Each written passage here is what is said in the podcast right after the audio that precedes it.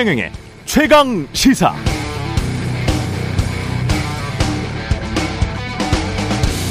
네, 지난해 9월 한동훈 법무부 장관은 형사소송법 검찰청법 개정안이 국회를 통과하자 헌법재판소에 권한쟁의 심판을 청구했습니다. 한동훈 장관은 권한쟁의 심판 모두 진술해서 민주당이 검사의 수사권을 폐지하는 법안을 발의해 국회가 입법했는데 이건 잘못된 의도로 잘못된 절차를 통해 잘못된 내용으로 국민에게 피해를 주는 위헌이라고 주장했었습니다. 그러면서 선을 넘었다. 대한민국에서 이 정도는 안 된다고 멈출 수 있는 곳은 이제 헌법재판소 뿐이다. 대한민국 헌법의 수호자인 헌법재판소에 현명한 판단을 부탁드린다면서 진술을 마무리했습니다. 그리고 최근 절차는 위헌이지만 내용은 유효하다는 헌재의 결정이 났죠. 그러자 국민의힘 김기현 대표는 헌법재판관들을 유사 정당 카르텔이라고 비난하면서 자신을 출세시켜준 민주당에 보훈하겠다는 것으로밖에 볼 수 없다. 헌법 파괴 만행이다. 이렇게 말했죠. 서로 모순됩니다. 법무부 장관이 심판 청구할 때는 헌법재판소가 헌법의 수호자라고 했다가 결정이 마음에 안 든다고 집권 여당 대표는 유사 정당 카르텔이 헌법 파괴 만행을 저질렀다. 반면에 권은희 국민의힘 의원은 어제 최강 시사에서 김기현 대표의 공격은 아주 잘못됐다. 오히려 우리 헌법을 공격하는 것이라고 말하면서 헌재 결정은 한동훈 장관의 어리석고 편협한 질문에 대한 현명한 답변, 우문 현답이었다고 평가했습니다. 네, 안녕하십니까. 3월 28일 화요일 세상에 이익이 되는 방송 최경령의 최강시사 출발합니다. 저는 KBS 최경령 기자고요. 최경령의 최강시사 유튜브로도 실시간 방송하고 있습니다. 문자 참여는 짧은 문자 50원, 긴 문자 100원이 드는 샵9730 콩어플 무료고요. KBS 라디오 채널 정치, 경제, 사회, 문화 등 다양한 명품 콘텐츠 제공하고 있습니다. 구독과 좋아요, 댓글 많이 부탁드리고요. 오늘 최강시사 국민의힘 장동혁 의원 그리고 유승민 전 국민의힘 의원 그리고 정치펀치 민주당 정청래 최고위원 준비하고 있습니다.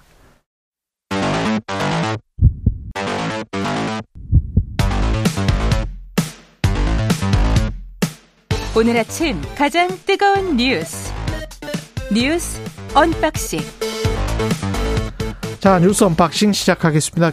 어, 민동기 기자 김민아 평론가 나와 있습니다. 안녕하십니까? 안녕하세요. 예, 어제 법사위에서 뭐 장덕혁 의원 이따 나오긴 합니다만은 민주당 한동훈 의원, 아 한동훈 장관 예, 서로 충돌을 했습니다. 네, 헌재는 그 검찰 수사권 축소법과 관련해서 일부 절차상의 문제는 있지만 예. 이 검찰 수사권 축소법은 유효하다. 그러니까 수사권이 검찰에만 독점적으로 부여된 게 아니다 이렇게 결정을 하지 않았습니까? 그렇죠. 근데 한동훈 법무부 장관은 검찰 수사권 확대의 필요성을 거듭 주장을 했고요. 여기에 민주당 의원들은 행정부의 장관이 헌재 결정에 불복하는 것이냐 또 강하게 좀, 좀 부딪혔습니다. 일단 민주당이 헌재 결정을 근거로요. 검사의 직접 수사 범위를 대폭 넓힌 이른바 그 시행령 있지 않습니까? 예. 이 시행령을 모법 취지에 맞춰 재정비하라 이렇게 요구를 했는데 한동훈 장관은 시행령 바꿀 수 없다고 했습니다. 그러니까 이렇게 얘기를 했는데요. 도대체 깡패, 마약, 무고, 위증 수사를 못하게 되돌려야 하는 그 이유를 묻고 싶다. 오히려 국민을 범죄로부터 보호하기 위해 그 시행령을 지키는 것이 더 중요해졌다고 생각한다. 이렇게 얘기를 했습니다. 검사가 수사를 안 하면 깡패 수사를 못 하는 건가요? 저도 잘 뭐 그 부분은 모르겠습니다만 경찰도 있는데 네. 민주당 의원들은 일단 또 권한쟁의 심판 청구로 혼란을 불러일으킨 데 대해서 한동훈 장관이 사과를 해야 된다. 이렇게 주장을 했는데 한동훈 장관은 본인이 사과할 문제가 아니라 입법 과정에서 위장 탈당 같은 위헌 그리고 위법이 명확하게 드러났기 때문에 민주당 의원들이 사과를 해야 된다라고 주장을 음. 했습니다. 그러니까 헌법재판소가 검사의 영장 청구권이 헌법에 있다고 해서 수사권과 소추권도 헌법상에 보장된 권리라고 볼 수 없다라고 판단한 거는 공감하지 못한다는 것이고 한동훈 장관은 네. 민주당이 절차를 뭐 이렇게 위법하기 위 위법한 방식으로 그러니까 국민의 의원들의 심의 의결권을 침해하는 방식으로 한 거에 대해서는 사과해라 뭐 이렇게 얘기하고 그 민주당은 또 민주당은 민주당 나름대로 자기 유리한 것만 얘기하고 그래서 이게 뭐 하는 건가 싶은 그런 생각이 많이 들었습니다. 저는 이 상황을 지켜보면서. 그래서 제가 상식적으로 생각할 때 헌법재판소에서 이런 결론이 나왔다고 하면 아주 어떤 모범적인 어떤 국회와 법무부 장관의 모습이라고 하면은 저는 그런 모습일 것 같아요. 어쨌든 민주당도 이게 그렇게 막 밀어붙여 가지고 여러 가지 절차를 위반하면서 밀어붙인 탓에 법에 뭔가 어쨌든 사각지대가 있을 수 있는 거 아닙니까? 미비한 점이 있을 수 있는 거 아닙니까? 대표적인 게 어제 한동훈 장관이 얘기한 고발인 이의 신청권이나 이런 것들은 이 문제라고 얘기를 하거든요. 엽서진 게. 그래서 그런 거는 아, 우리가 이렇게 너무 급하게 하다 보니까 놓친 것들이 있다. 그걸 보완하는 것까지 포함해 가지고 한번 바람직한 현장에서 어떻게 이걸 구현하는 게 맞는지에 대해서 바람직한 논의를 하자. 이렇게 나와야 되고 그리고 시행령 법무부 장관은 그 시행령을 애초에 그렇게 모법을 완전히 무력화하는 방식으로 만드는 데 있어서 가장 중요한 명분으로 얘기했던 게 이 입법이 위헌이고 잘못됐다는 거에 이제 저, 이 내용적인 전제라고 주장한 거잖아요. 근데 어제 한 얘기는 이 시행령은 이 법에 대한 것이기 때문에 이 법을 인정한 게 인정하는 게 전제다 또 이렇게 얘기를 한단 말이에요. 형식적으로는 그 얘기가 맞는데 내용적으로는 얘기가 틀리죠. 근데 여기서 중요한 거는 헌법재판소의 결론과는 관계없이 시행령이 모법의 범위를 이 벗어나거나 모법의 취지를 완전히 무력화하는 것 자체가 문제인 거거든요. 그리고 이 부분에 대해서도 그동안 논란 때문에 과도했으니 이것도 이 논의하는 김에 고쳐보자. 이렇게 하는 게 모범적인 어떤 대응이 아닐까요? 근데 법사위에서 서로 이렇게 얘기를 하는 거에 대해서 저는 상당히 큰 의문이 있고 국민들이 과연 어떻게 볼까 이런 걱정이 많이 됩니다. 그 상황이 떠오르더라고요. 예. 그 미디어법 통과될 때 예. 종편이 출범하게 된 그 근거가 됐던 게 미디어법 아닙니까? 그렇죠. 그때도 비슷한 결정을 내렸습니다. 왜냐하면 헌재가 헌재가 대리 투표라든가 이런 문제가 불거져서 음. 절차상으로 좀 문제가 있다라고 지적을 했음에도 불구하고 똑같은 결정을 내렸거든요. 법의 효력은 유효하다. 유효하다. 근데 이번에도 마찬가지입니다. 그런 게 서너 개 더 되죠. 맞습니다. 예. 예. 그 당연한 뭐 이런 게 것 같아요. 그러니까 음주를 했는데 맥주 한 잔을 마셨기 때문에 면허 취, 취소 수준은 아니다.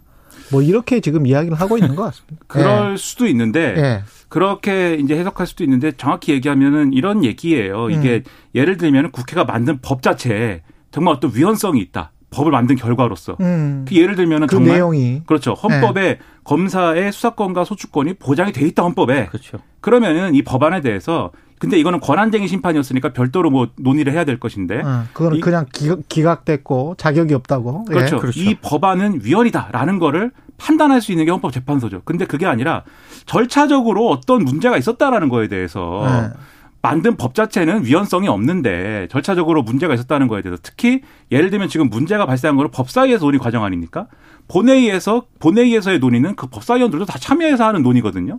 그러니까 법사위에서 제기된 여러 가지 문제를 본회의에서 충분히 바로잡을 수 있는 기회도 있었습니다. 보- 이 국회가. 그러면 이런 여러 가지 사정이 있었음에도 불구하고 그냥 절차적으로 문제가 있었기 때문에 이 법은 위- 이 무효입니다라고 사법부 또는 헌법재판소가 다 판단을 하게 되면 그러면 모든 법안에 대해서 마음에 안 드는 법안은 절차적인 문제가 있습니다라고 하고 다 사법부로 갈 수도 있는 거거든요. 그렇기 때문에 되면 소수 정당이 그 절차적인 문제를 그냥 계속 만들 수도 있죠. 그렇기 그렇죠. 때문에 예. 대법원도 그렇고 사실 헌법재판소도 그렇고 이런 국회 또는 입법부의 이러한 입법 행위에 대해서는 아주 적극적으로 나서지 않는 거예요. 그래서 이런 부분과 관련돼서는 그런 태도가 계속 유지가 되었던 겁니다. 그게 이제 삼권 분립 취지일 수도 있는 것이고요. 예. 그렇죠. 근데 그거를 이렇게 이 왜곡해서 마치 뭐 술은 먹었는데 음주운전은 아니다 뭐 이런 식으로 얘기를 거두절미해 가지고 정치권에서 하는 것이 음. 얼마나 또 비생산적인 논의입니까 이게. 아니, 그리고 헌재가요 이번에 결정문을 할 때 이미 비슷한 결정을 여러 차례 한 바 있다라고 언급을 한 대목이 나옵니다. 이게 음. 무슨 얘기냐면 어, 검찰의 수사권을 독점적으로 부여한 게 아니고 이거는 국회 그러니까 입법부에서 결정할 문제다라고 하는 그런 취지의 결정을 예. 이미 그 전에도 한 네 번 내렸다는 거예요. 그러니까 그렇죠. 그런 부분이 언급이 되어 있거든요. 그러니까 이번 그렇습니다. 결정이 헌재가 이례적으로 내린 결정이 아니라 음. 계속적으로 이제 이런 결정을 내려왔던 거예요. 그렇습니다. 예. 예.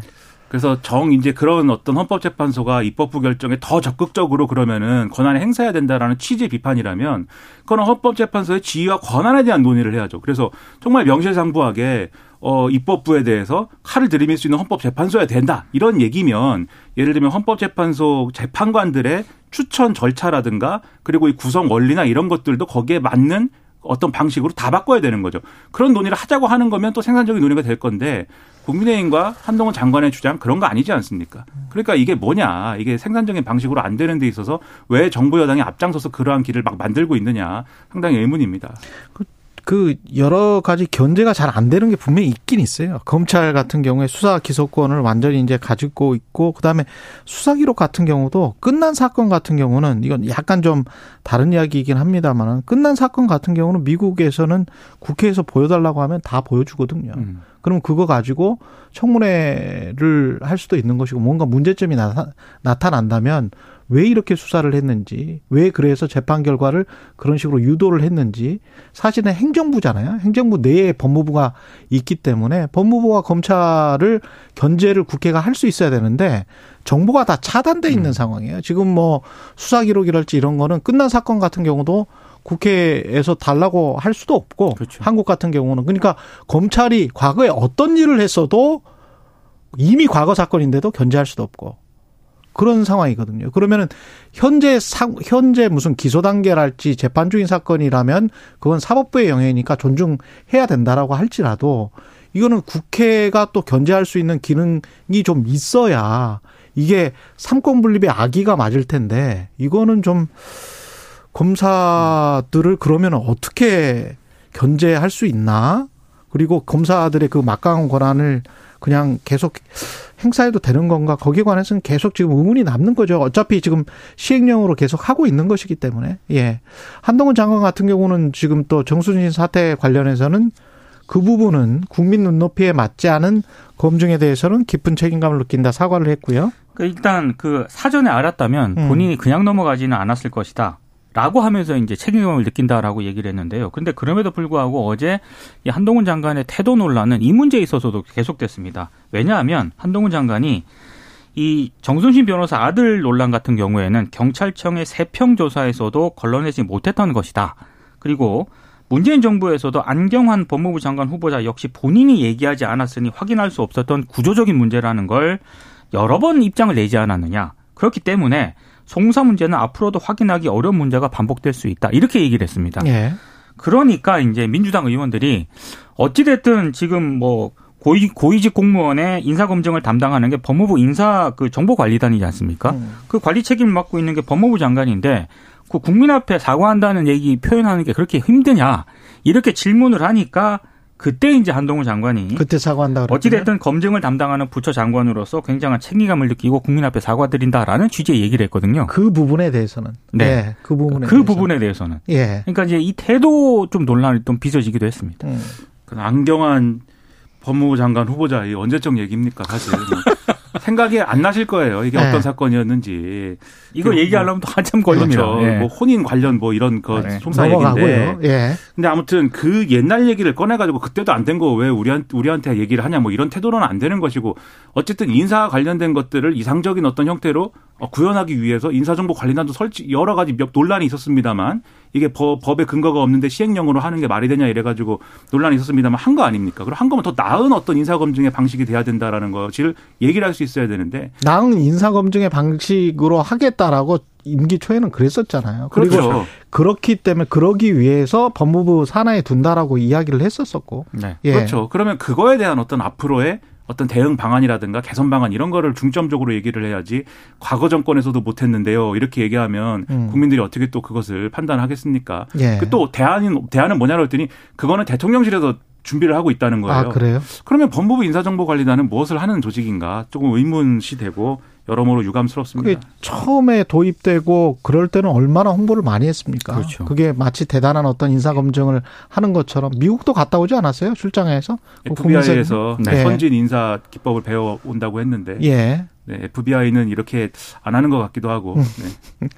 윤석열 대통령이 방미 앞두고 외교비서관을 또 교체했네요. 지난번에는 의전비서관 교체했었죠. 네. 예. 좀 이상하다는 얘기가 나오고 있는데요. 예. 이문희 대통령실 외교비서관이 최근 교체가 됐습니다. 일단 미국 국빈 방문을 한 달 정도 남겨두고 있지 않습니까? 근데 이게 한미 정상회담 의제 조율을 외교비서관이 담당을 하고 있거든요. 그러니까 갑자기 이렇게 주무비서관을 바꾼 이유가 뭐냐? 이렇게 의문이 제기가 되고 있고 방금 말씀하신 것처럼 김일범 전 대통령실 의전 비서관이 이 한일 정상회담 직전에 갑자기 이제 자진 사퇴를 해서 도대체 배경이 뭐냐 이런 의혹이 제기가 됐었는데 그래서 언론들도 대통령실 외교 안보 라인에 무슨 일이 있는 것 아니냐 이렇게 좀 의문을 표시를 하고 있습니다. 뭐 여러 가지 해석이 나오고 있는데 또 하나 좀 살펴볼 게 동아일보 보도를 보면은요. 김성환 국가안보실장 있지 않습니까? 예. 국가안보실장도 교체하는 걸 대통령실이 검토하고 있다 이런 보도가 나왔거든요. 그러니까 이게 한미 정상회담을 불과 한 달 앞둔 시점에 일단 뭐 의전 비서관은 이미 뭐 자진 사퇴했고 그리고 외교안보 실무를 총괄하는 외교 비서관도 교체를 했고 이제는 국가안보실장까지 뭐 교체를 검토하고 있다라는 그런 보도가 나오고 있는데 어, 언론에 여권 핵심 관계자가 여러 명 등장을 하는데요. 일단 이 여권 핵심 관계자가 어, 동아일보에 이렇게 얘기를 했습니다. 중요 일정을 조율하는데 책임자급에서 여러 번 지나쳐버린 일이 있었던 것으로 안다. 이 사실을 나중에 대통령이 알고 크게 실망한 것으로 안다. 이렇게 얘기를 했습니다. 그러니까 이 여권 고위 관계자 얘기, 핵심 관계자 얘기를 일단 바탕으로 해석을 해보면 뭔가 한일 정상회담, 한미 정상회담 과정에서 뭔가 지금 문제가 있었다라는 어떤 그래서 문책성 인사의 가능성이 있다 이런 또 취지로 그러네요. 언론들이 보도를 하고 있습니다. 예. 그러니까 이례적인 인사라는 생각이 드는 게 일정상 봤을 때 그렇죠. 이 한일 정상회담 하고 나서 지금 막 이 정상회담 랠리를 이어가는 과정이지 않습니까? 히로시마에도 가야 되고 이 한미 정상회담 당장 해야 되고 그다음에 이제 한미일 협력과 관련된 일정 쭉 있는데 그 일정을 수행하는 지금 이 이어지는 과정에 지금 막 그만두는 거잖아요, 사람들이. 음. 그러면 이런 부분에 대해서는 솔직하게 설명을 해 줬으면 좋겠는데 언론 보도를 통해서 이렇게 지금 말씀하신 그런 뭐 주요 일정이 뭐 이렇게 없어졌다 이런 얘기가 조금 더 구체적으로 나온 얘기를 보면은 그러니까 미국 측에서 예를 들면 미국에 방문할 때 뭔가 일정을 더 추가해 가지고 이러한 좋은 일정 대통령 입장에서는 상당히 흡족한 일정이겠죠. 뭔지 모르지만 그러니까 우리를 상당히 배려해준 일정이었다라고 합니다. 그렇죠. 그렇죠. 네. 근데 그러한 일정을 보고하지 않고 논의하지 않고 그냥 넘어가 버렸다라는 건데 예. 만약에 그게 사실이면 지금 여기에 연관된 사람 이, 이, 이 지금 뭐 어, 인사가 검토가 된다 그만뒀다라고 하는 사람이 다 이런 것에 연관된 사람들이라고 하면 그러면 이게 이 사람들의 문제겠습니까? 대통령실의 시스템의 문제죠, 그거는. 근데 그게 저는 좀 약간 다를 수, 이거는 다 추정이니까 그 중요한 사건, 중요한 일정이라는 게 대통령은 그렇게 생각할 수 있고 이 전문가들인 외교부 출신의 의전비서관이랄지 외교비서관은 다르게 생각할 수도 있어요. 그러니까 이게, 그러니까 이게 주- 이거는 중요한 사건이, 아- 중요한 일정이 아니다. 이거는 공적인, 그렇게 공적인 일이 아니다. 이렇게 생각할 수도 있는데 그 판단이 다를 수가 있다는 거죠. 그러니까 예. 그게 그게 시스템의 문제라고 저는 생각이 되는 건데 예. 그런 일정이 있는 거면 어느 단위에서든 공유가 되고 그게 공식적으로 처리가 됐으면 대통령이 논의되고 이- 토론되고. 그렇죠. 예. 대통령이 그것을 이해하고 납득하는 과정인 거 아니겠습니까? 예. 근데 그리고 만약에 정말 지금 말씀하신 대로 실무진의 판단이 착오였다 그러면 음. 그걸 바로 잡는 과정을 거치면 되는 것인데 그게 아니라 그만두고 있잖아요. 그만두는 거잖아요, 사람들이. 그렇죠. 그러면 이것은 시스템적으로 이게 감당이 안 되는 어떤 문제가 있는 것이다라고 생각이 되기 때문에 그 전에 의전 비서관도 그렇고요. 이번에 예. 외교 비서관도 그렇고 일단 외교부 출신이거든요. 그렇죠. 이 외교 프로토콜과 관련해서는 전문가들인데 그러니까. 그래서 좀 더 이상하다는 얘기가 네. 나와요. 설명을 제대로 안 해주니까 여러 억측만 나오잖아요. 별 얘기를 다 듣고 있는데 예. 돌아다니면서 예. 설명을 정확하게 해주는 것이 중요하다고 생각합니다. 그리고 최고위에 불참한 김재현 어, 최고위원 미국에 가서 정광훈 목사가 우파를 천하 통일했다라고 이야기를 했네요. 그러니까 북미 자유수호연합 주최 강연회에 참석을 했다고 하는데요. 음. 방금 말씀하신 것처럼 정광훈 목사께서 우파 진영을 전부 천하 통일했다 이렇게 얘기를 했습니다. 예. 아, 그러면서 뭐 방송 토론에 출연해 보면 자신은 제정신을 갖추고 얘기하는데 보수 진영에서 이준석 조금 이따 나온 유승민 계열이 나와서 윤 대통령을 공격한다라고 얘기를 했고요. 예. 그리고 한겨레와 경향신문을 비롯한 좌파 언론은 아직도 죽기 살기로 대통령을 공격한다 이렇게 주장을 했습니다. 아 그렇군요. 이외에도 여러 주옥 같은 얘기를 많이 발언을 굉장히 많이 했습니다. 그 발언 하나하나가 굉장히 대단한 얘기였고 근데 저는 이 김재현 최고위원이 지금 처음이 아니잖아요. 이렇게 예. 하는 게 5.18. 그렇죠. 예. 이분들에게 아주 큰 어떤 빚을 지고 있거나 아니면은 지금 최고위도 몇 차례를 안 가고 지금 이렇게 하는 거거든요. 최고위에 참가를 안 하고 그런가 보네. 큰 네. 빚을 지고 있나 보네. 큰 빚을 예. 졌거나 아니면은 아예 이분들 담당인 것이냐, 이 예. 의- 응대 담당인 것이냐, 그래가지고 이분들이 좋아할 만한 얘기를 하기로 뭐 짠 것이냐 이런 생각도 드는데 이게 도움이 안 됩니다 하나도. 예를 도움이 안 돼요. 지금 정광훈 목사가 우파를 천하 통일했다 그러면 우파의 진영이 얼마나 협소해지는데. 그렇죠. 지금 우파 예. 유권자분들이 얼마나 억울하겠습니까? 이게 그렇죠. 음. 무슨 소리냐? 천하 통일이라니 지금 말도 안 되고 이 삼국지로 따지면 저기 구석에 있는 이제 회계 뭐이 오에 있는 왕랑 원백호 정도인데 이거 왜 그러냐 이런 반응이 나올 수도 그래서 있어요. 김웅 의원 있잖아요. 네. 김웅 의원의 SNS에 이 천하통일 좋아하면 네. 삼국지 게임하시라고 삼국지 게임 하시라. 네, 그런 네. 글을 쓰기도 했습니다. 이렇게 얘기했지만 삼국지에서 왕랑 원백호는 중요한 인물입니다. 그래서 예. 네. 아무튼 부적절하다 이게 뭐냐 이런 거죠.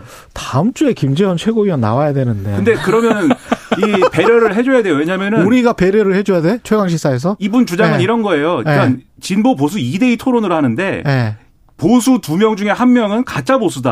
아. 그래서 3대1 아, 구도인데 그 이야기 또 거기에 근데 보수 호소인? 그렇죠. 예, 진행 우파 호소인? 아, 진행자도 좌파다. 그래서 내가 4대 1로 싸워야 된다. 아. 이런 주장을 한 거거든요. 네. 배려해 줘야 됩니다. 여러분. 알겠습니다. 배려해 드리겠습니다. 뉴스 언박싱 민동기 기자 김민아 평론가였습니다. 고맙습니다. 고맙습니다. KBS 1라디오 최경영의 최강시사 듣고 계신 지금 시각 7시 40분입니다. 오늘 하루 이슈의 중심. 당신의 아침을 책임지는 직격 인터뷰. 여러분은 지금 KBS 일라디오 최경영의 최강 시사와 함께하고 계십니다. 네, 검찰 수사권 조정에 대한 헌법재판소 결정 두고 여야 공방이 계속 이어지고 있는데요. 법사위 소속이십니다. 국민의힘 장도경 의원 나와 계십니다. 안녕하세요. 안녕하세요. 예, 원내 대변인이시기도 하셔서 적임자이신 것 같습니다. 어제, 예, 어제 법사위가 열렸고, 뭐, 한동훈 장관과 뭐, 날선 공방이 계속 이어졌었는데, 분위기는 냉랭했습니까? 냉랭하다고 표현해야 될지 네. 뜨거웠다고 표현해야 될지 모르겠습니다. 뜨거웠습니까? 어, 여야끼리는 냉랭하고 네. 전체적인 분위기는 뜨거웠다고 말씀드려야 될 것 같습니다. 예. 지금 헌재 결정에 관해서 받아들이지 못하겠다. 국민의힘은 그건가요? 아니면, 그렇습니다. 예.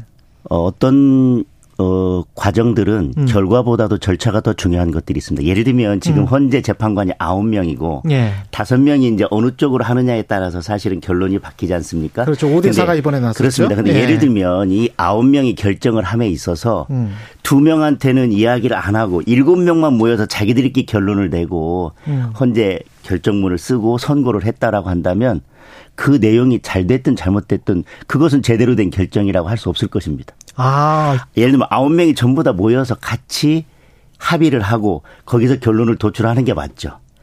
헌재 절차 자체가 잘못됐다. 아니 아니 그게 아니라 예를 예. 들면 우리가 그런 경우를 상정한다면 아, 예를 들면. 예 예. 그 결과는 우리는 근데 어떤 어떤 뭐 팁이나 이런 게 있으셔서 지금 그 말씀하시는 거 아니? 아니 그게 아니라 그건 아니고. 제가 예를 예. 들어 보는 겁니다. 예를 들어서? 만약에 국민들이 그런 결과가 발생했다면 예. 이 결정은 제대로 된 결정이라고 받아들일 수 없을 것입니다. 예, 그렇다면요. 그렇다 예. 그렇다면 국회에서는 절차가 무엇보다도 중요합니다. 아, 국회도 국회에서 법을 중요하다. 만들거나 어떤 예. 결정을 할 때는 민주주의의 핵심은 다수결의 원칙이고 예. 다수결의 원칙은 자유로운 토론과 정당한 절차에 의한 표결입니다. 예. 그 과정이 잘못되면 그 어떤 결과도 받아들일 수가 없는 것입니다. 그 어떤 절차가 가장 잘못됐다. 헌재에서도 절차는 좀 위헌이다라고. 헌재에서는 지금 검소완박법의 표결 과정에 있어서 예. 표결권을 침해했고 예. 검수 탈당이나 기리 표결 등 예. 결국은 이 날치기 통과가 예. 절차적으로 문제가 있다고 이야기를 했습니다. 예. 의회 민주주의에서 예. 다수결의 원칙에서 음. 제대로 된 토론권도 보장되지 않고 그리고 안건 조정위와 같은 그런 절차가 다 잘못됐다고 인정을 하면서 음. 그 결과물인 법원 법은 유효하다. 음. 이것을 저는 어떤 국민들이 논리적으로 받아들일 수 있을까? 근데 이제 절차와 내용, 내용은 효력이 있다 이렇게 이야기를 한 게 저는 이렇게 생각할 수도 있을 것 같아요. 그러니까 국민의힘에서는 음주를 했는데 음주운전이 아니단 말이냐 이렇게 이제 그렇죠. 말씀을 하셨잖아요. 네. 네. 근데 맥주 한 잔을 마셨으면 네, 면허 취소 사유는 아니잖아요. 맞습니다. 예. 중요한 것은 예. 그게 다섯 명 중에 딱 한 명의 재판관이 그렇게 판결을 했, 저 결정을 했습니다. 절차 위반은 있지만 예. 무효는 아니다. 그 이야기는 결국은 뭐냐면 어. 이 음식이 썩은 음식이라서 먹으면 문제는 있겠지만 예. 먹어도 죽을 것 같지는 않으니까 죽어라 이 얘기지 않습니까? 근데 이게 그러면 맥주 한 이게 그 민주당이 한 일이 예. 행위가 맥주 한 잔을 마신 건가 아니면 소주 두 병을 마신 건가 여기에 관한 이제 맞습니다. 판단을 그래서 제가 전제적으로 말씀드리는 게 예. 민주주의에서는 다수결의 원칙이 가장 중요하다. 음. 그 다수결의 원칙은 서로 자유로운 토론을 하고 소수자의 의견을 충분히 반영하는 절차가 제대로 지켜졌을 때만 그것이 결과적으로 정당성을 갖습니다. 다시 말하면 어. 민주주의 이 의회 민주주의에 있어서 예. 표결에 있어서 그 표결 절차가 잘못된 것은 이것은 맥주 한 잔 정도가 아니라 소주 10병을 마신 것과 똑같다라는 것입니다. 소주 대병이다. 예. 예. 열 10병이면은 대병짜리로도 한 두 병 정도 되겠습니다. 그렇습니다. 예, 그렇게 이제 비유를 하신 건데 네.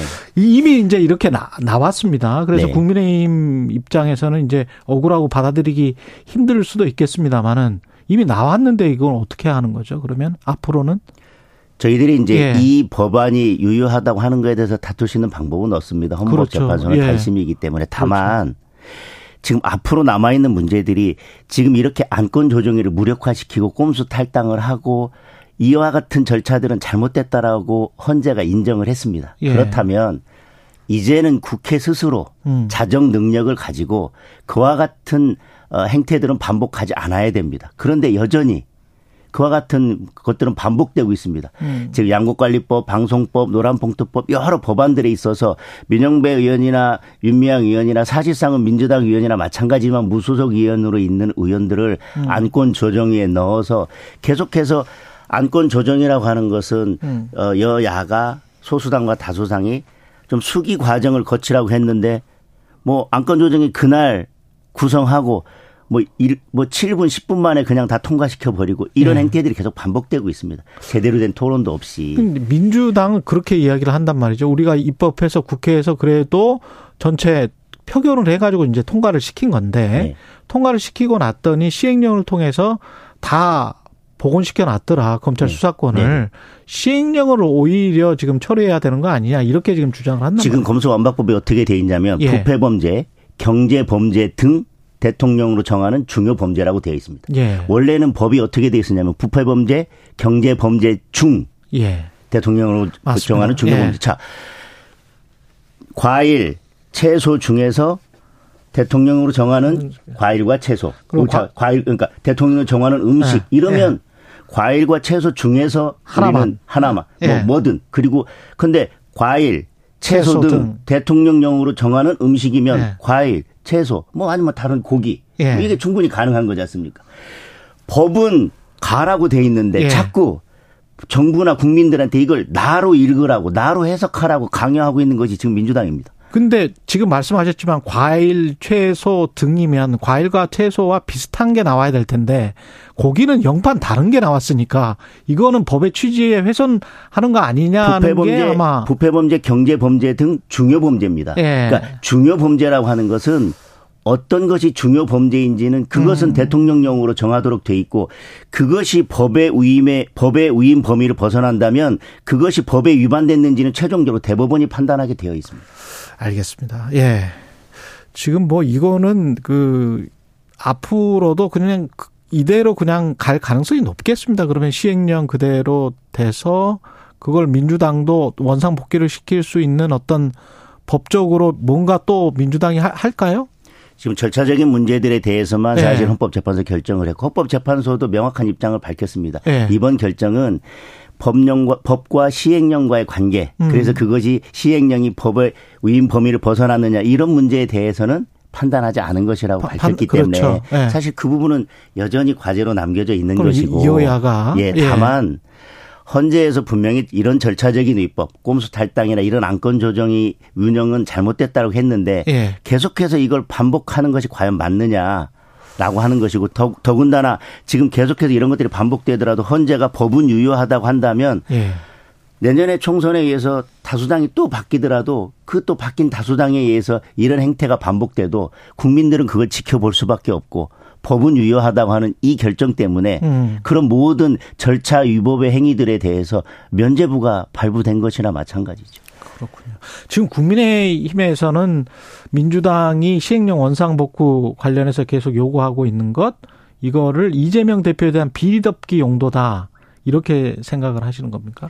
비리덮기 용으로 뭐 원상 복구시켜라라고 하는 그런 것이 주된 것이 아니라 예. 결과적으로 보면 지금 어제 그런 보도가 있었습니다. 이재명 대표 예전에 공직선거법 위반 사건에서 이제 검사 사칭 부분 예. 검사 사칭 부분하고 뭐 형 강제 입원 부분 두 가지가 있었습니다. 허위 사실이. 예, 예. 검사 사칭 부분에 있어서 핵심 증인이 어. 법원에 나와서 증언을 했고 그것 때문에 사실 결정적으로 무죄가 됐는데 그걸 위증- 그 위증을 교사했다라고 하는 것이 위증 어제 나왔죠. 네, 보, 예. 어, 보도가 됐고 어제 법원이 구속영장을 기각하면서 뭐라고 얘기했냐면 객관적인 증거는 어느 정도 확보가 됐기 때문에 구속의 필요성이 없다 이렇게 했습니다. 예. 그러니까 그 부분에서 객관적인 증거까지도 확보돼 있습니다. 그러나 지금 민주당이 말하듯 지금 시행령이 잘못됐으니까 그것은 적용할 수 없다라고 한다면 지금 시행령에는 위증죄가 들어가 있습니다. 음, 음.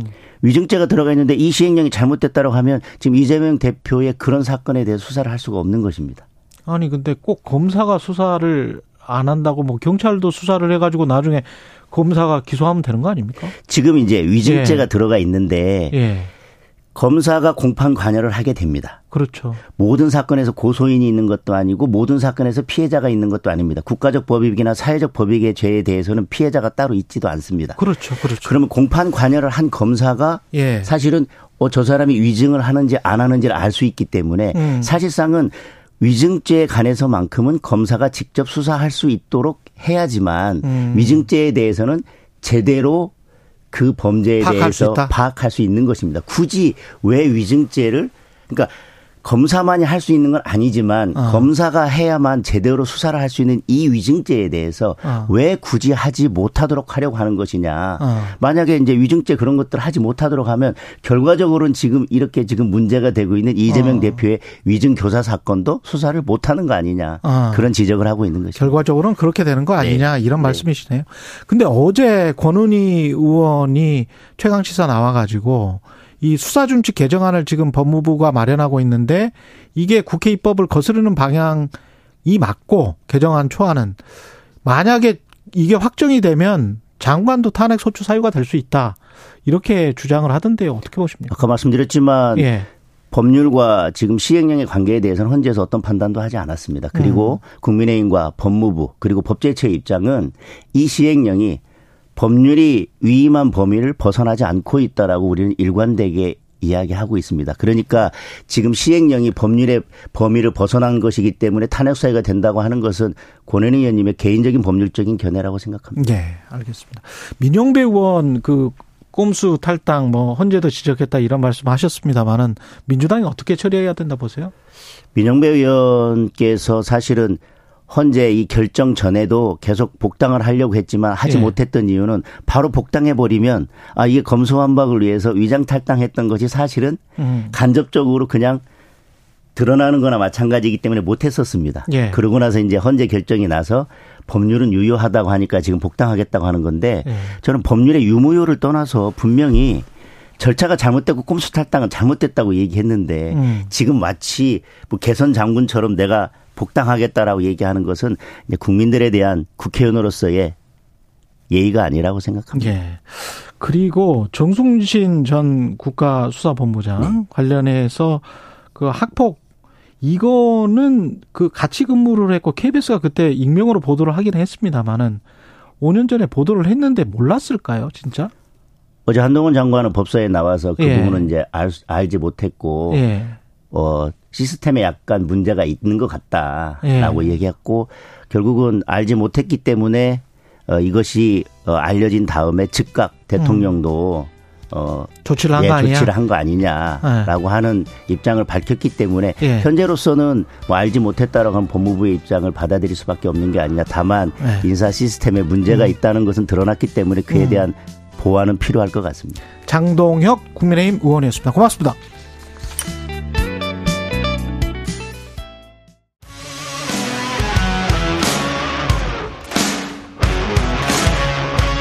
오늘 하루 이슈의 중심 최경영의 최강 시사. 네, 모시기 어려운 분 어렵게 모셨습니다. 소개가 필요 없는 분입니다. 예, 유승민 전 국민의힘 의원 나오셨습니다. 안녕하세요. 예, 반갑습니다. 예. 안녕하십니까. 아, 이 시기에 나와주신 이유, 뭐, 최강 시사를 선택하신 이유는 묻지 않겠습니다. 앵커님, 예. 앵커님 보고 싶어서 나왔습니다. 아, 예. 왜 나오셨어요? 이 시점에는? 아, 요즘 경제 안보 예. 제일 중요한데 이 두 가지가 정말 위험한 상황인 것 같고요. 예. 또 정치가 어, 이 중요한 문제들 해결해야 되는데 음. 정치가 뭐 서로 그냥 사생결단식으로 싸우니까 예. 정치가 문제 해결 능력이 완전히 없어진 상태라서 예. 예, 저 좀 국가적으로 중요한 이슈들에 대해서 좀 말씀드리려고 나왔습니다. 예. 그러면 정치 경제 순으로 하는데 그 정치 경제 순으로 하기 전에 이제 안보를 굉장히 강조를 하고 있기 때문에 네. 윤석열 대통령이 서해 수호의 날 행사에서도 약간 좀 울먹였는데 예. 전사자 이름을 한 명씩 호명하고 그 직접 현장에서 보셨 그렇습니다. 예, 예. 저는 뭐 매년 예. 예. 서해 수호의 날 천안함 그다음에 연평도 제2연평해전 매년 가니까요. 예. 어, 대통령께서 잘 오셨어요. 음. 국군 통수권자로서 당연히 오셔야 되고요. 예.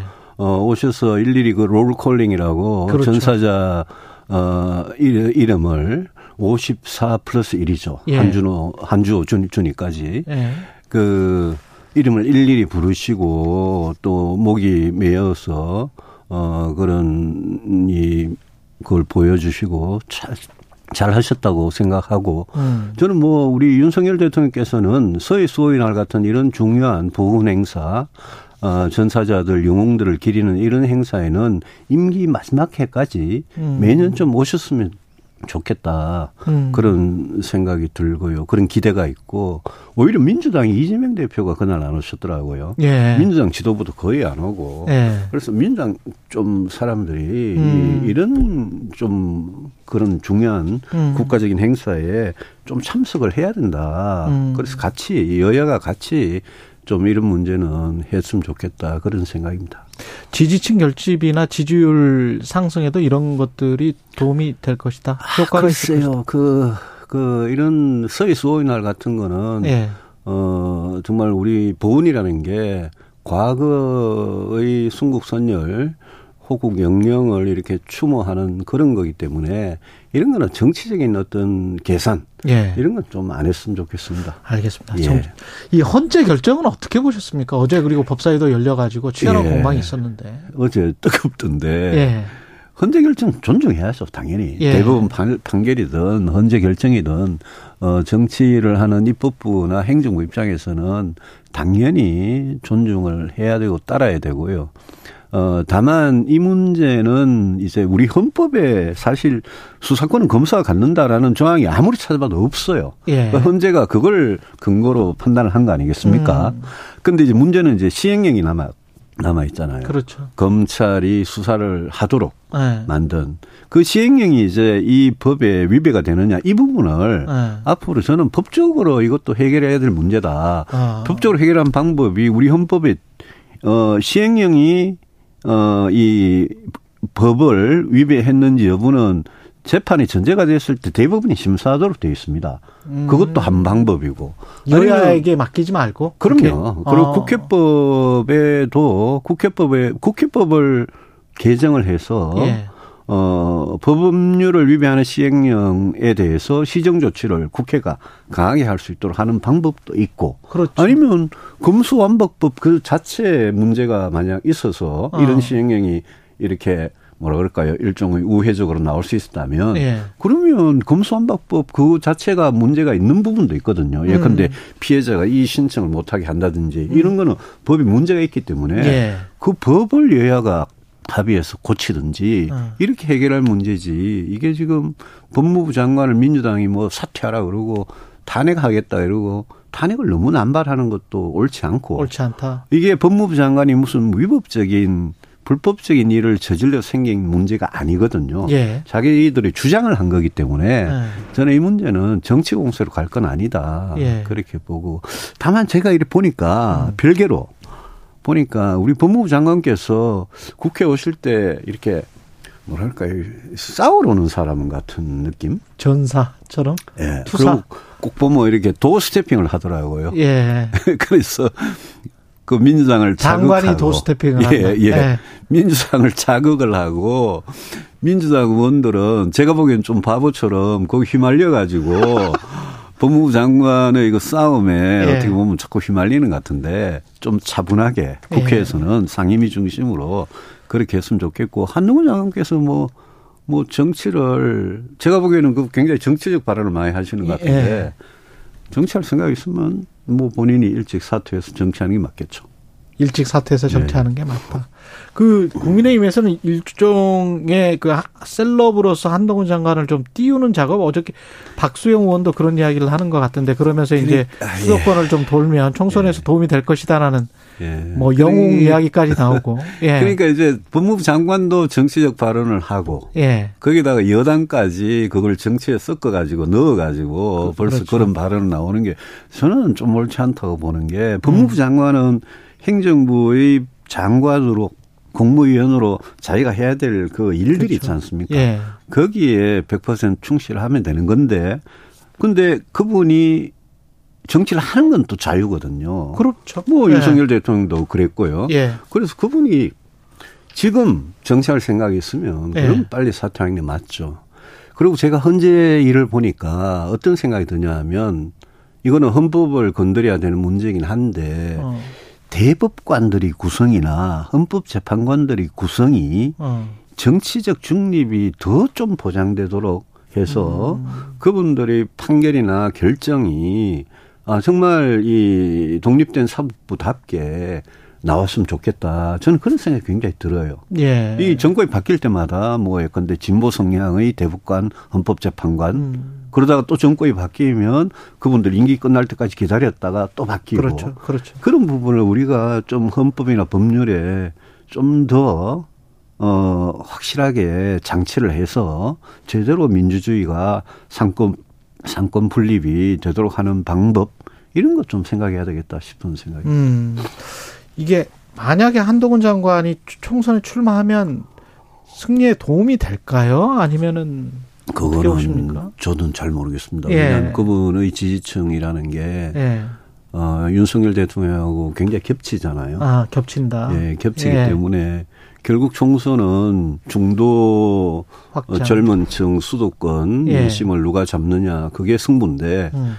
그건 잘 모르겠습니다. 지금 신임 지도부 새 당직 인선 관련해서도 이게 확장적인 중도 확장적인 전략으로 가고 있는 겁니까? 아니면 그 인선의 면면을 보면 어떻게 생각하십니까? 전당대회를 당원 100%를 해가지고 예. 대표 최고위원들 몇몇 보십시오. 예. 뭐 제가 뭐 이야기했지만 100% 윤석열 대통령의 사당이 된 거죠. 음. 그 상징적인 장면이 우리 그 신임 당 대표가 대통령한테 이렇게 90도 폴더 인사를 하던데. 예, 그렇더라고요. 예. 저는 우리가 국민들 한테 90도로 절할 수는 있지만 여당 대표가 대통령 앞에서 90도 절하는 그거는 그거는 일종의 뭐라 그럴까요? 굉장히 상징적으로 음. 대통령이 이제 당을 완전히 지배하고 장악하고 독점을 했다. 그걸 보여주고 있기 때문에 아, 당이 굉장히 이제 뭐라 그럴까요? 민심을, 다양한 민심을 반영하는 그 기능에 상당히 문제, 문제가 생긴 거 아닌가 싶습니다. 음. 그리고 수석 최고위원 그 김재원 최고위원이 됐는데 연일 뭐 5.18 발언도 사과는 했습니다마는 그 다음에 이제 또 미국에 가서 정광훈 목사가 우파를 천하 통일했다고 네. 하는데 예. 정광훈 목사가 주장하는 바를 우, 우파의 천하 통일로 봐버리면 우파가 너무 줄어드는 거 아니에요? 우파가 정말 정말 쪼그라드는 거죠. 예. 그래서 저 김재원 그 1등으로 최고위원 된분 그렇죠. 아닙니까? 예. 그분이 5.18에 대해서 그런 발언을 했을 때 음. 저는 국민의힘이 그 이준석 전 대표를 윤리위에서 징계한 이후에 보면 도대체 당의 윤리위 어떤 실종 사태 아닌가 싶은 생각이 드는 게 예. 5.18 발언 같은 걸 하면 이거는 당에 대해서 민심에 지대한 악영, 악영향을 미쳤기 때문에 이건 당연히 징계를 해야죠. 근데 안 하고 지나가잖아요. 할 생각도 아무도 없는 거고요. 음. 그 어제도 뭐 아틀란타에 가서 김재원 최고위원이 그 정광훈 목사에 대해서 그런 식으로 발언하고 하는 거, 아 이거 정말 도대체 국민들께서 이걸 어떻게 보실까 음. 정말 걱정이죠. 예. 그리고 지난 중 중가요. 그 행안위에서 장재원 위원장이 예. 그 공무원들 한테 거. 반말하고 호통치고 고함을 지르고 그런 모습들 이런 모습들 보면서 아 당이 이렇게 가면 이거는 이거는 아니다. 음. 이거는 민심으로부터 자꾸 멀어지는 음. 그런 모습이다. 정책적으로도 뭐 그런 기, 오늘 이야기할 기회가 있으면 좋겠는데 뭐 무슨 69시간 문제, 예. 강제징용 문제 이런 문제에 대해서 대통령이 딱 한마디 하면 어 당이 찍소리 못하고 따라가다가 예. 대통령이나 대통령실이 그걸 오락가락하고 바꾸면. 번복하고 예. 우왕좌왕하면 당도 그냥 같이 헤매야 되고 예. 이런 상황. 어 거기다가 당에서 뭐 더 극단적인 발언들이 나오고 음. 이런 상황들 또 당이 무슨 저출산 대책이라고 발표한 것들 보면 너무 민심하고 괴리된 그런 거 예. 그런 것들이 다 이 전당대회 결과 아니냐. 음. 그래서 지금 전당대회 이후에 당 지지도가 떨어지는 거 예. 어떻게 보면 저는 당연한 거다. 예. 아, 지금 당이 비록 그렇게 뽑혔지만 음. 지도부가 지금 완전히 바뀌지 않으면 굉장히 힘들다. 그런데 당직 인선도 보면 내년 총선에 결정적으로 영향을 할 사무총장, 부총장 이런 거 완전히 윤핵관 일색이거든요. 예. 그러니까 저는 이런 인적 구성으로 당의 변화 기대하기가 굉장히 힘든 거죠. 완전히 바뀌어야 된다는 게 천하 용인을 대폭 기용해야 된다. 그거보다 예. 예, 그런 것도 있겠지만 음. 이 당의 뭐 개혁적인 목소리 예. 그런 목소리가 실제 당의 어떤 공식적인 입장으로 반영이 되려고 음. 하면 그러면 일단 지금 지도부부터 뭐 완전히 완전히 발상의 전환을 해야 되고요. 예. 생각을 완전히 바꿔 바꿔야 되고 예. 정말 중요한 당의 어떤 그런 책임 있는 자리 거기에 대한 인성 같은 것도 앞으로 한번 생각해 봐야 될 겁니다. 그 강대식 의원을 지명직 최고위원으로 한걸 예. 가지고 이제 뭐 친윤 일색이 아니다라고 이렇게 이야기를 하지 않습니까? 아. 강대식 의원이 예. 최고위원이 된, 돼서 음. 정말 잘해주길 기대합니다. 예. 다만, 지명직 최고위원 한 사람이 전체가 뭐, 유- 이 윤핵관 이 장악을 다 했는데, 예. 지명직 최고위원 한 사람, 한 사람이 뭐 무슨 큰 역할을 할 수 있겠습니까? 그럼 총선에서 승리를 하려면 지금 국민의힘은 앞으로 다양성, 중도 확장을 강화하기 위한 어떤 어 인적 쇄신을 해야 된다는 게 요지일까요? 핵심일까요? 인적 쇄신이 언젠가는 필요할 겁니다. 인- 언젠가는 예, 필요하다. 지금 당장 뭐 당직 인선 한지 며칠 안 됐으니까 예. 당장보다 언젠가는 필요할 거고 이게 이렇잖아요. 당원 100%로 이렇게 뽑았잖아요. 예. 근데 뽑아놓고 보니까 그 당원 100%라는 게 그게 민심하고 얼마나 거리가 있는지 예. 이번 전당대회 과정을 거쳐서 확인이 다 됐거든요. 예. 그리고 총선 승리를 하려면 뭐 어떻게 해야 되느냐. 저는 지금 지도부로 아, 과연 할 수 있을까 굉장히 걱정입니다. 아. 예. 언젠가는 필요하다라고 말씀을 하셨는데 사실은 당 대표의 불출마 선언하실 때도 인내하면서 때를 기다리겠다. 예. 그 때를 기다리는 그 때와 언젠가는 인적 쇄신이 필요할 때가 맞물릴 수도 있겠다는 생각이 언뜻 듭니다. 어, 제가 뭐 그런 걸 저는 굉장히 긴 호흡으로 예. 보고 있습니다. 어, 제가 보수 정당에 몸담은 지가 이제 24년째고 저는 한국 정치 정말 바뀌어야 된다고 생각하고 보수 정당에 있으면서 보수 정치 바뀌고 보수 정치가 개혁 보수로 나아가는 게 정말 한국 정치 바뀌는 길이라고 생각하고 그 과정에서 그 정치 철학과 뜻을 정책을 같이 하는 동지들하고 음. 이제까지 어려운 고비들을 많이 넘겨왔기 때문에 예. 아, 결국 이제 저나 개혁 보수에 대한 국민들의 지지 그게 중요할 거라고 봅니다. 어. 그 지지가 있으면 저도 또 교회 보수 동지들도 역할을 할 수 있는 그런 때가 때가 올 거라고 확신을 합니다. 때가 올 것이다. 조윤수 님이 이런 말씀 하셨습니다. 네. 의원님 팬이신 것 같은데. 유승민 의원님, 승부수가 필요해요. 슛을 해야 골을 넣죠.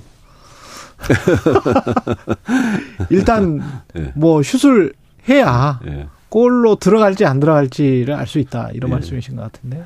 예, 뭐 때가 되면 아주 슛을 날리겠습니다.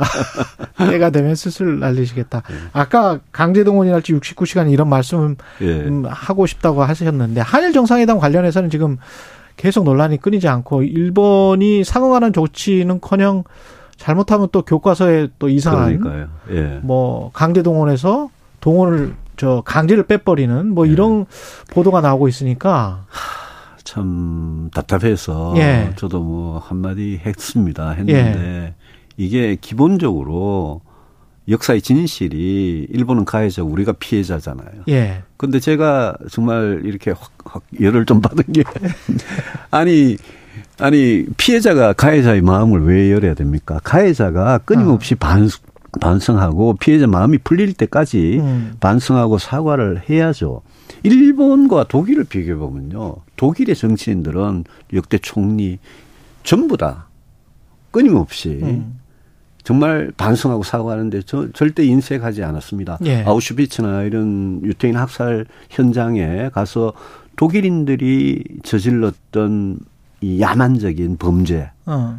또 우리 인간의 생각했던 경계를 넘어가면서 저질렀던 범죄에 대해서 정말 마음 깊이 부끄러움을 느낀다라고 참여를 하거든요. 음. 일본은 그렇지가 않아요. 일본은 독일과 많이 달라요. 그렇죠. 그러면 우리 국민들께서 다 판단을 하시거든요. 일본이 진짜 진심으로 반성하고 사죄를 하는 건지 그걸 다 판단하기 때문에 우리 국민들께서 그래 그 정도면 됐다라고 할 때까지 이거는 어떻게 기다려줘야 되는 문제가 있습니다. 근데 음. 대통령께서 먼저 나서 가지고 아이 그만하면 됐다. 내가 그냥 통 크게 해결할게. 음. 그리고 우리 기업들이 대신 어 강제징용 피해자들한테 변제하면 된다. 예. 이런 식으로 밀어붙이면 이거는 앞으로 문제들이 얼마나 많은데 음. 일본이 변하지 않으면 안 풀리는 문제들이거든요.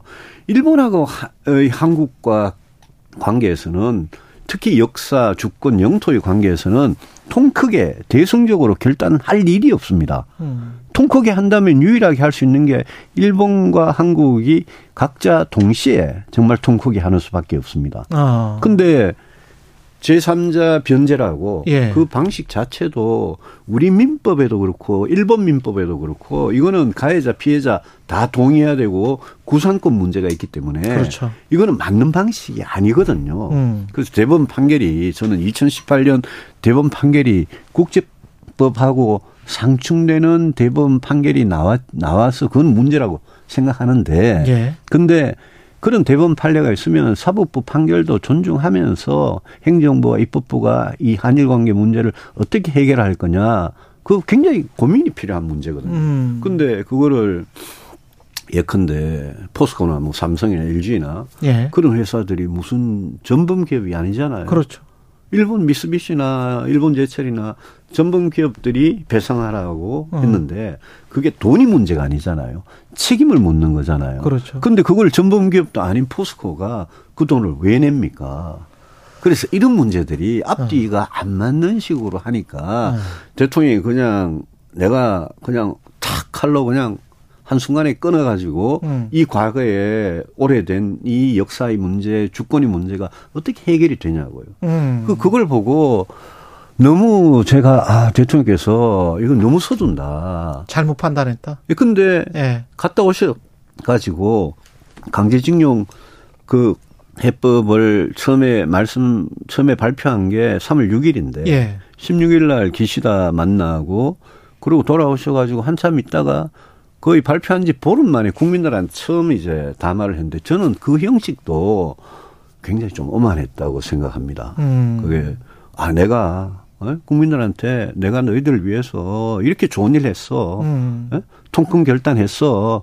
그러니까 그냥 따라와. 이런 음. 식으로 국민들을 설득을 할 수 있겠습니까? 일방적으로 비춰진다. 박정희 예. 대통령도 그래 안 했습니다. 박정희 대통령도 아. 65년에 한일 청구권 협정 그거 할 때 막 학생들이 음. 젊은 학생들이 반일 그 한일 협정이 협정이 반대하는 시위를 하고 하니까 예. 박정희 대통령이 담화를 발표하면서 그 전에 예. 담화를 발표하면서 젊은 학생들이 한일 협정에 반대하는 그 우국 충정과 애국심은 내가 정말 10분 이해한다. 예. 정말 송구스럽게 생각한다. 이러면서 왜 이 협정을 해야 되느냐를 일일이 설득을 하셨단 말입니다. 그렇죠. 근데 이번에 총리회담 이후에 정말 받아온 건 하나도 없이 음. 양보만 다 하고 우리 카드 다 쓰고 그러고 회담 이후에 독도 위안부 먼게뭐뭐 별별 이야기 다 나오지 않습니까?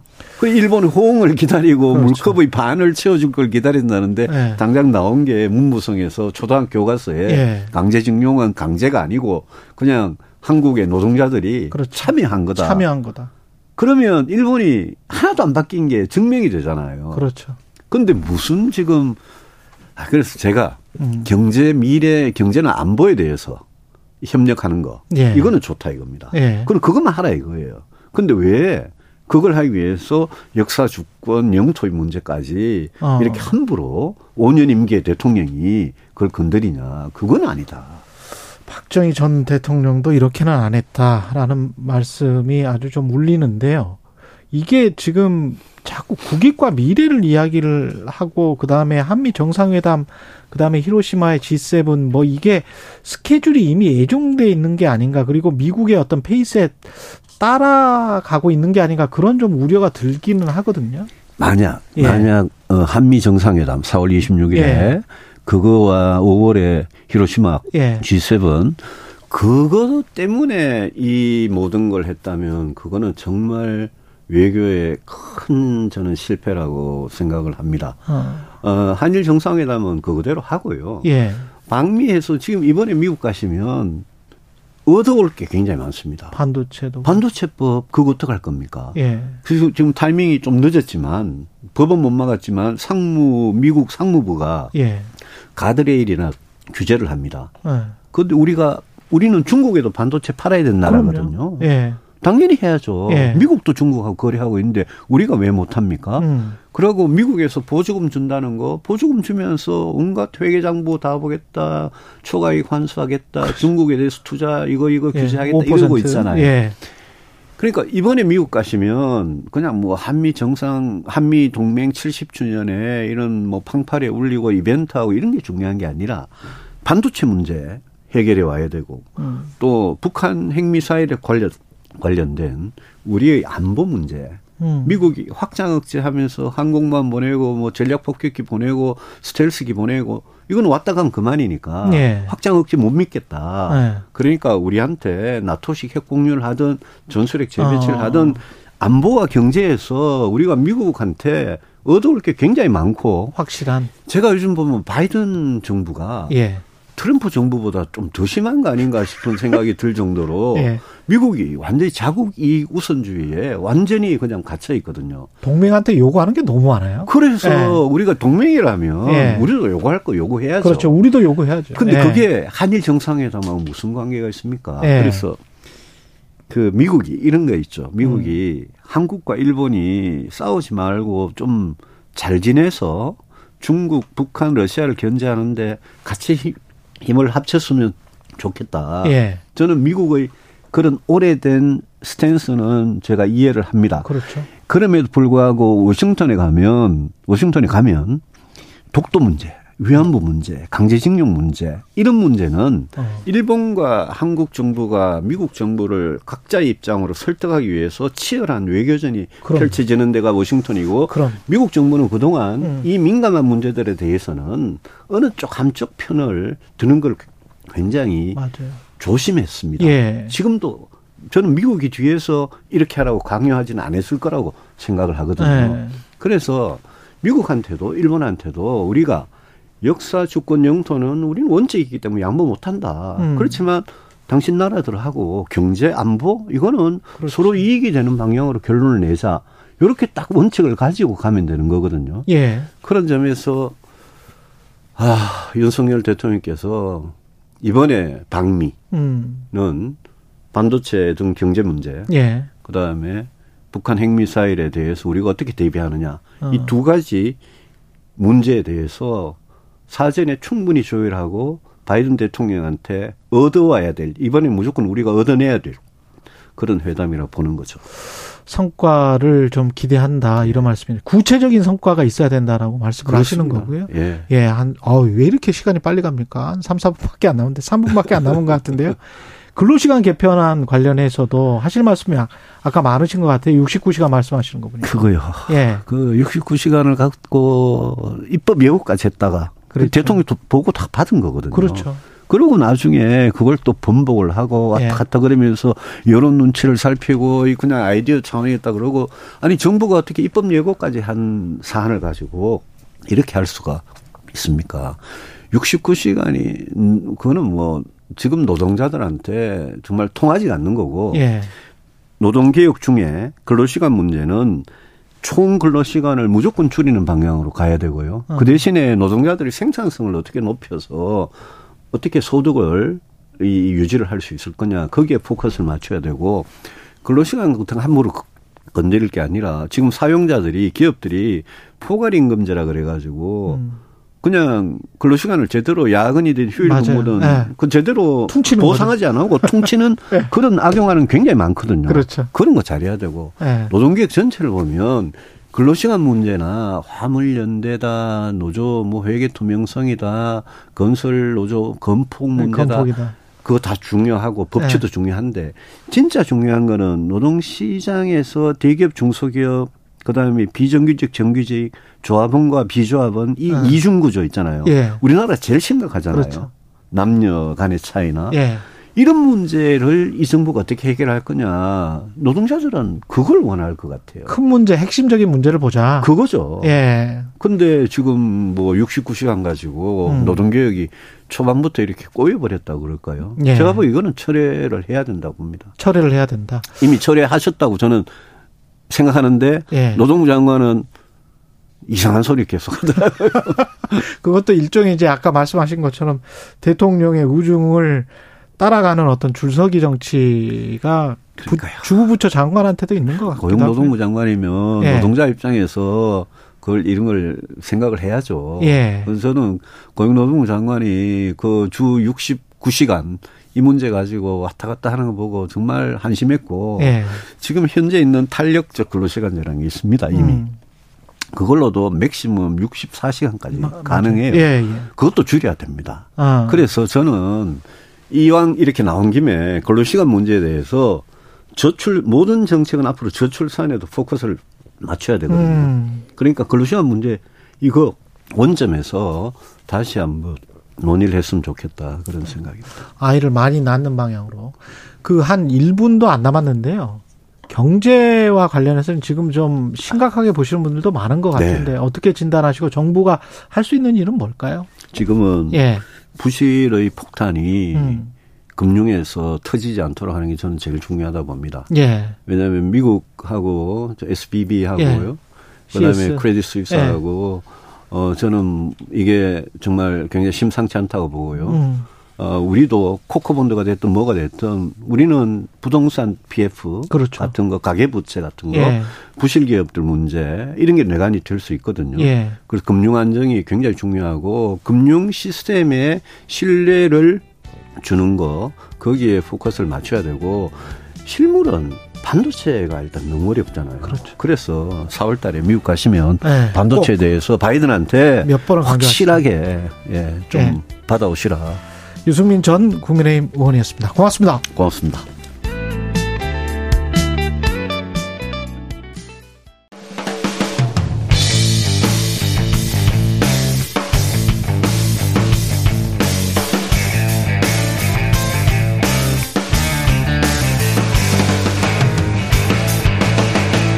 최경영의 최강 시사.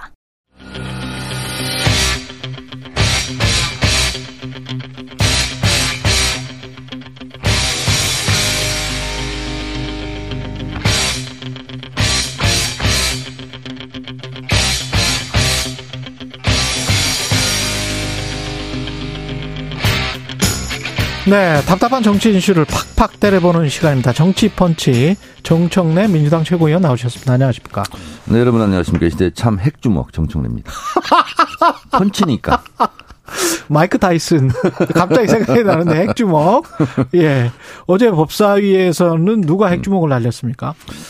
그걸 말하기 전에 예. 어, 이번에 헌재 판결은 예, 어, 좌절된 법률 쿠데타, 좌절된 법률 쿠데타. 네, 들통난 행정기관의 헌법기관 사칭 사건으로 규정합니다. 그러면 어, 행정기- 케어패 당했으면 행정기관의 헌법기관 사칭 사건. 예, 어, 패배했으면 케어패 예. 당하지 않았습니까? 예. 한동훈 장관이 예, 그랬으면 패배를 인정하고 물러감이 마땅하거늘 예, 염치 없게도 예. 어, 어제 이 말 저 말 하더군요. 그 판정승 정도 아니었을까요? 케어 펀치죠. 왜냐하면. 절차는 위원이나 그 그러나 내용은 유효하다. 이거는 판정승 아닙니까? 일부 전투에서 예. 고지를 빼앗았다, 뺏겼다는 하죠. 예. 전쟁에서 졌지 않습니까? 전쟁에서 졌다. 그러면 쾌호패죠. 아. 펀치로 치면. 아니 국민의힘 장도경 의원 아까 왔, 나와, 왔었거든요. 네. 근데 이제 전혀 다르게 해석하던데. 아니, 그분들은 네. 뭐 졌으니까 이렇게 네. 이렇게 변명하고 싶겠죠. 어. 자, 근데 어쨌든 어, 행정 독재가 네. 헌법의 앞에 무릎을 꿇은 거 아닙니까? 자, 모든 법의 으뜸은 헌법이죠. 네. 그리고 그 헌법에 맞게 법률이 제정돼야 되죠. 네. 그런데 헌법재판소에서 음.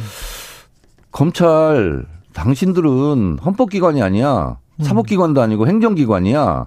그리고 그거는 국회 법률에 의해서 당신들은 탄생하기도 하고 죽기도 하고 하는 기관이야. 헌법기관이 아니거든? 근데 지금까지 헌법기관 행세를 하려고 그랬죠. 음. 검찰의 수사권은 헌법사항이 아니거든? 헌법적 권리가 아니거든? 그거는 국회 입법사항이야. 이렇게 얘기한 거죠. 음. 그러니까 본인들이 에, 굳이 사람으로 의인화시켜서 얘기한다면 법률이 헌법에 대항하다가 완전히 케오파에 대항한 사건이죠. 근데 법률 하극상이었죠. 이 결정이 나오고 난 다음에 국민의힘 대표 김기현 의원이 헌법재판관들을 유사정당 카르텔이다. 자, 그러니까 예. 어, 김기현 대리당권 김대리 땅 대표께서 헌법재판소의 판결조차 인정하지 않고 예. 그리고 헌법재판관들을 보고 뭐 참칭했다 이렇게 얘기하는데 예.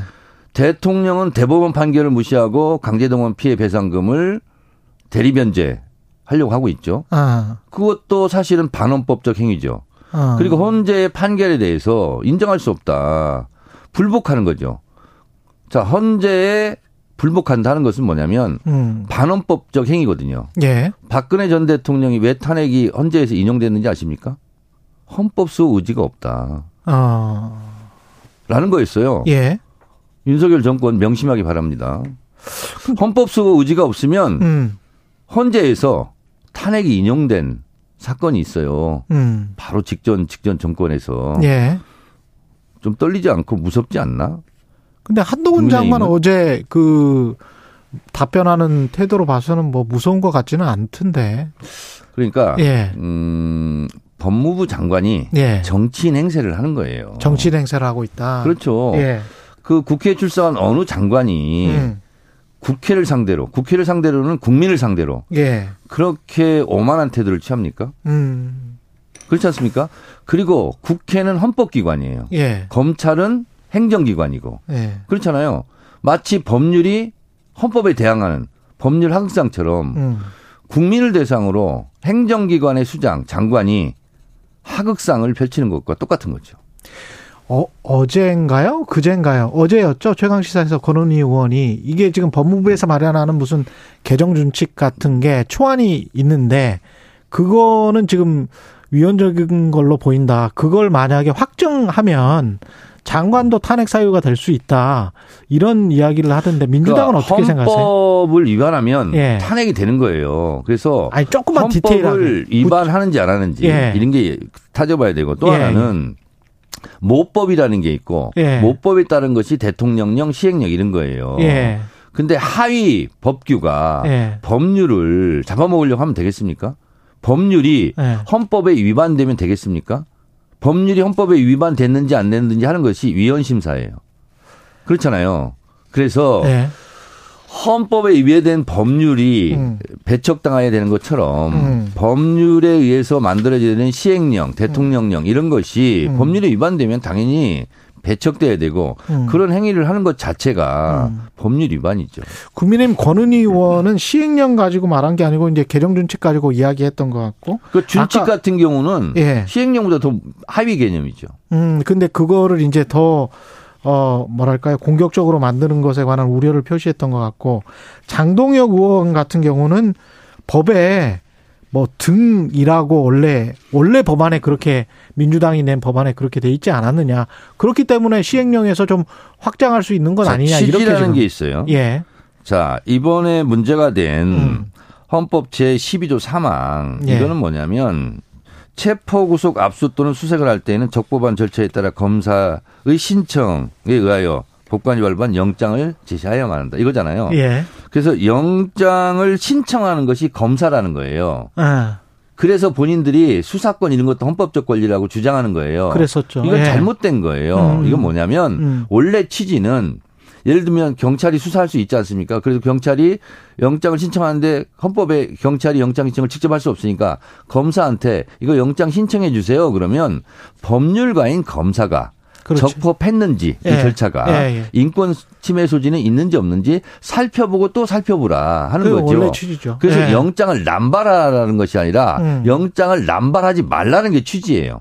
그거 맞습니다. 맞- 예. 맞잖아요. 예, 예, 그건 맞죠. 예. 제가 그 준 헌법학자로서 정확하게 이게 지적하는 거예요. 그리고 인권 보호죠. 예. 인권 보호예요. 예. 근데 이재명 대표에 대해서 332번 압수수색 영장을 음. 신청하고 발부받은 게 이게 헌법 취지에 맞느냐 하는 거고요. 경기도청에 가서 22박 23일간 거기 음. 죽치면서 그 압수수색 하는 것이 이 헌법 정신에 맞느냐. 네. 맞지 않다 저는 이렇게 생각하는 거예요. 그래서 저는 검찰 독재고 행정 독재라는 것이에요, 저는. 그 경기도청 같은 경우는 이재명 지사가 그때 그 근무했던 그 경기도청입니까? 아니면은 새로 이사한 경기도청이에요. 김동연 지사가 예. 근무하고 있는 경기도청은 예. 이재명 지사가 근무했던 경기도청이 아니에요. 그, 그 건물이 아니에요? 그 건물도 아니고요. 예. 그리고 관계도 없는 거여서 제가 알기로는 제가 체크한 거는 6만 페이지를 복사했다는 거예요. 예. 그러면 6만 페이지를 다 읽으려고 했을까요? 그냥 겁주려고 하는 거예요. 겁주려고 하는 거다. 6만 페이지를 어떻게 있습니까? 어, 서류 더미에 아, 재판 가도 빠지게 하는 거다. 아, 그렇죠. 예. 말 그걸 어떻게 읽어요? 음. 그래서 이번 음, 좌절된 법률 구태타 음. 헌법기관 사칭 사건 이것은 헌법기관인 헌법재판소에서 예. 너희들이 틀렸다. 그리고 민주당이 추진했던 검경 수사권 분리는 어. 정당했다. 이렇게 판결한 거잖아요. 음. 그러면 불만이 있어도 보통 우리가 사법부의 판결을 존중합니다. 보통 이러잖아요. 음. 이것도 없어요. 이 사람들은 이재명 국민의 힘으로 예. 국민의 힘당의 국민의 힘이 아니라 음. 진정한 국민의 힘으로 이거는 반드시 심판해야 될 사건입니다. 근데 심판은 이게 탄핵을 또 이야기하는 게 약간 좀 근데 않습니까? 근데 예. 이게 뭐냐면 명확하게 할 건 뭐냐면 예. 한동훈 법무부 장관이 예. 신청했지 않습니까? 권한쟁의 심판. 예. 근데 한동훈 장관 너는 자격이 없어. 너는 그랬죠. 검사가 아니잖아. 그래가지고 기각당 기- 당했죠. 그건 기각이 아니라 각하라고 그래요. 예. 각하는 서류 탈락이에요. 예. 기각과 가- 아, 각하의 차이는 뭐냐면 각하는 읽어볼 필요도 없어. 음. 기각은 읽어보니 아니야. 예. 이거거든요. 예. 그래서 결국은 제가 이렇게 얘기했어요. 이웃집 아저씨가 남의 가정사도 모르면서 잘 모르면서 남의 가정사에 끼어들어서 음. 이혼 청구 소송한 꼴과 똑같다. 예. 그리고 축구 선수도 아니면서 경기장에 축구 경기에 난입해가지고 제지당한 사건이다 이거. 알겠습니다. 그쭉 이야기를 하셨는데 아니, 그러니까- 질문에 대한 답은 계속 안 하고 계시기 아니, 때문에 그러니까 자격이 없고 권한도 없는 자가 예. 왜 권한쟁의 심판 청구를 하냐고 이거 몰랐을까요? 권한과 자격이 없다는 거를 알겠어요. 그 그러니까 하나 몰랐다면 법무부 예. 장관을 할 법률적 지식이 없는 사람이고 예. 있다고 했으면 이건 더 괘씸한 거죠. 어, 예. 화, 화나신 거는 알겠는데. 아니, 화를 나가 나지 예. 않고 예. 어 한동훈 장관이 근데 또 뭐라 그러냐면 예. 본인 스스로 예. 저는 당당히 응하겠다, 뭐 탄핵을 응하겠다, 뭐 이렇게 하는데 예. 아니 본인이 잘못했으면 어. 좀 자숙하든가 어. 그렇잖아요. 예. 아니 도둑이 경찰서에 잡혀가 가지고 처벌을 피하지 않겠다, 당당히 응하겠다 이렇게 말하는 게 코미디 아니냐고. 알겠습니다. 예. 여기까지 하고 민주당 현안으로 갈게요. 지금 아니, 당- 지금 민주당 현안이 중요한 게 아니라 예.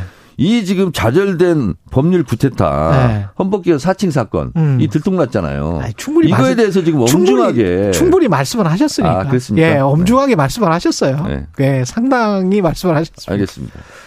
아, 그리고 참 민영배 의원은 복당은 하는 겁니까? 복당을 해야 음. 되겠죠. 해야 됩니까? 네네. 예.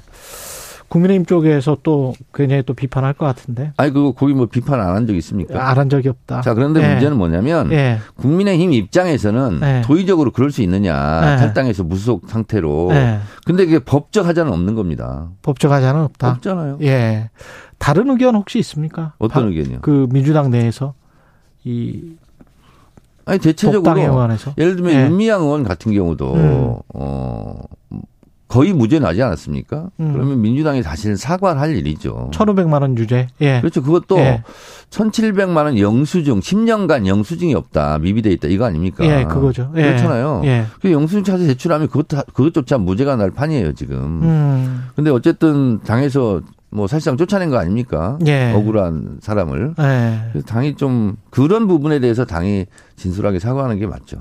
지금 그 핵심 교체 당직이 됐다고 보시나요? 사무총장은 이제 유임하기로 결정을 했는데 민주당 같은 경우에. 어, 대체적으로 예. 어, 뭐 제가 제 입으로 말하기는 그렇습니다만 언론에서 음, 말할 때는 음.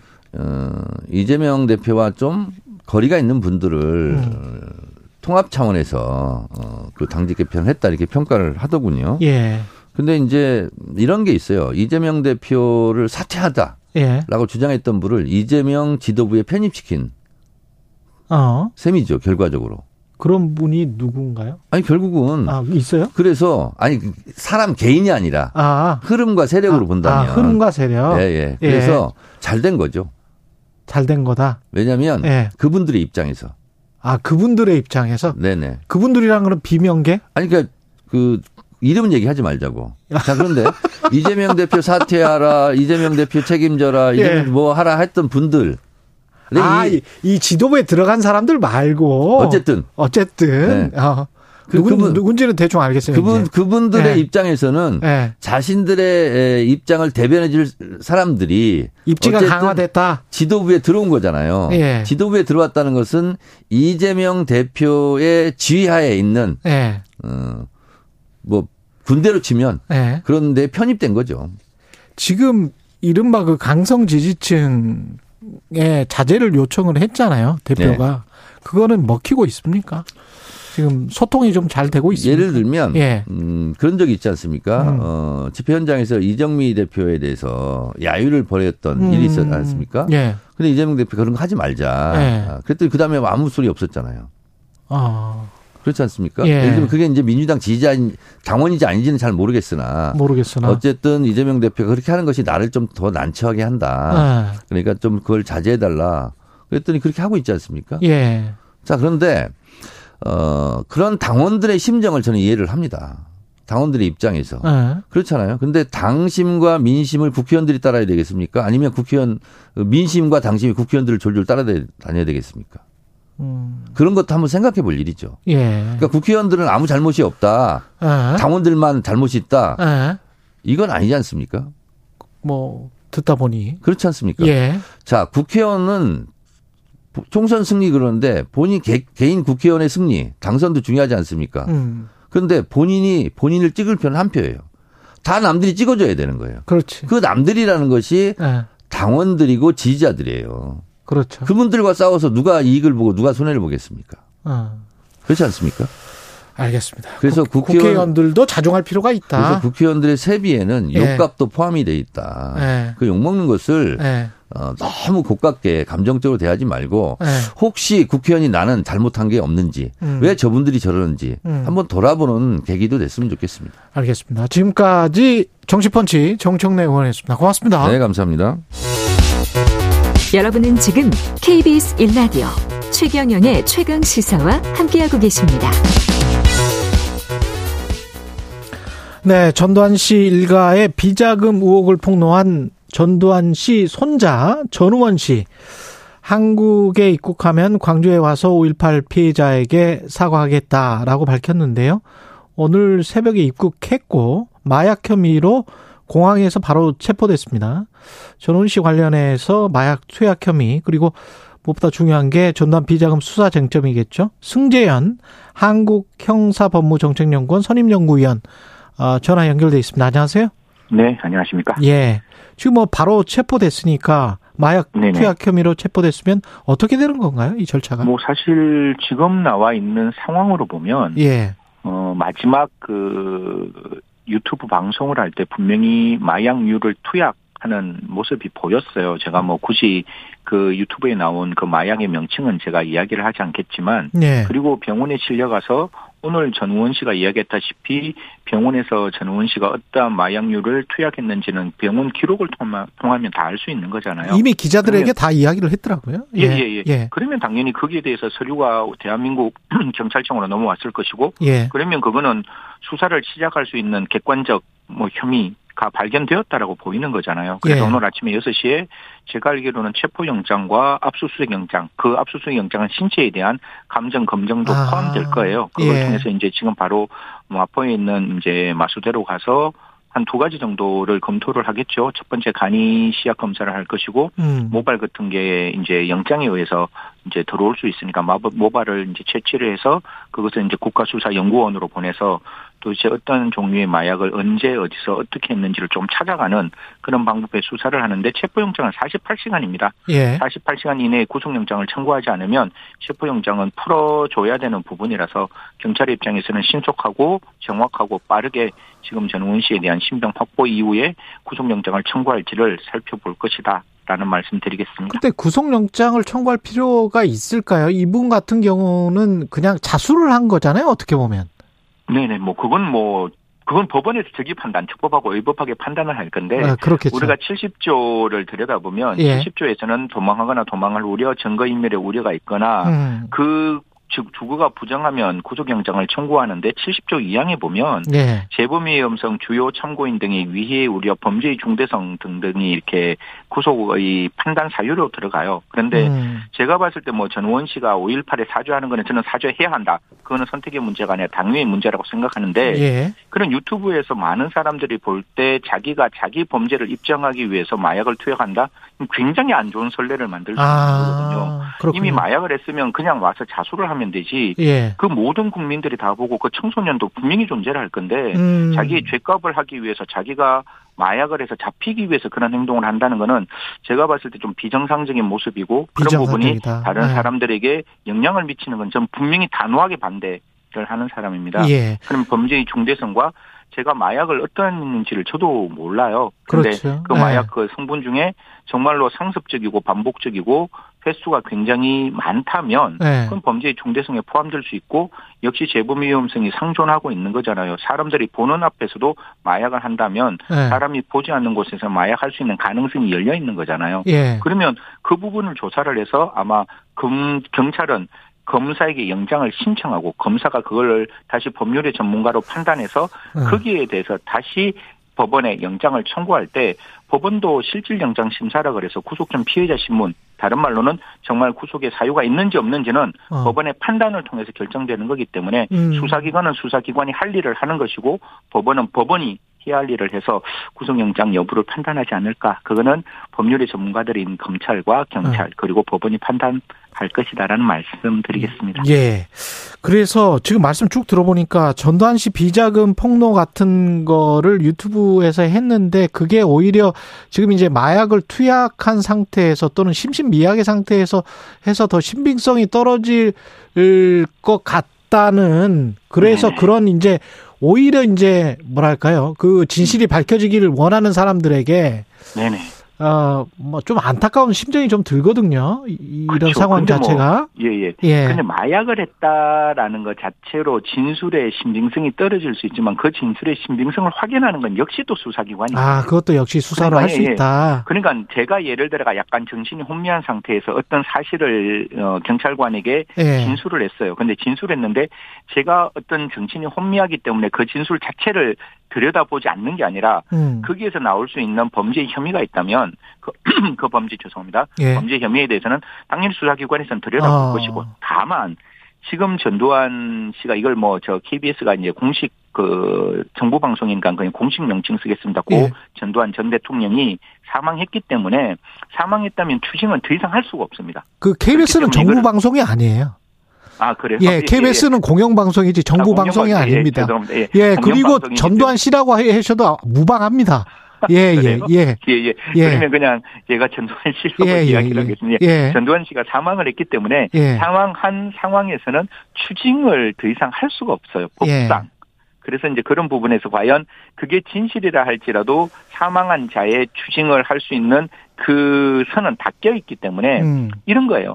전두환 씨의 고 전두환 씨의 추징금이 어디 있다는 걸 발견을 했어요. 그러면 제가 한 500억 정도를 정부에서 추징을 하려고 그 물건을 그 돈을 가지고 온다 할지라도 그 돈을 집어넣을 수 있는 주머니가 있어야 되잖아요. 예. 근데 그 전두환 씨가 사망했기 때문에 그 주머니에 못 들어가는 거예요. 예. 그래서 추징을 가지고 온다 할지라도 더 이상 추징할 수 없고 공무원 범죄 몰수법상 3자가 그걸 가지고 있다 할지라도 대법원이 역시 문이 닫혔기 때문에 3자가 알고 취득한 재산에 대해서도 역시 추징할 수 없다.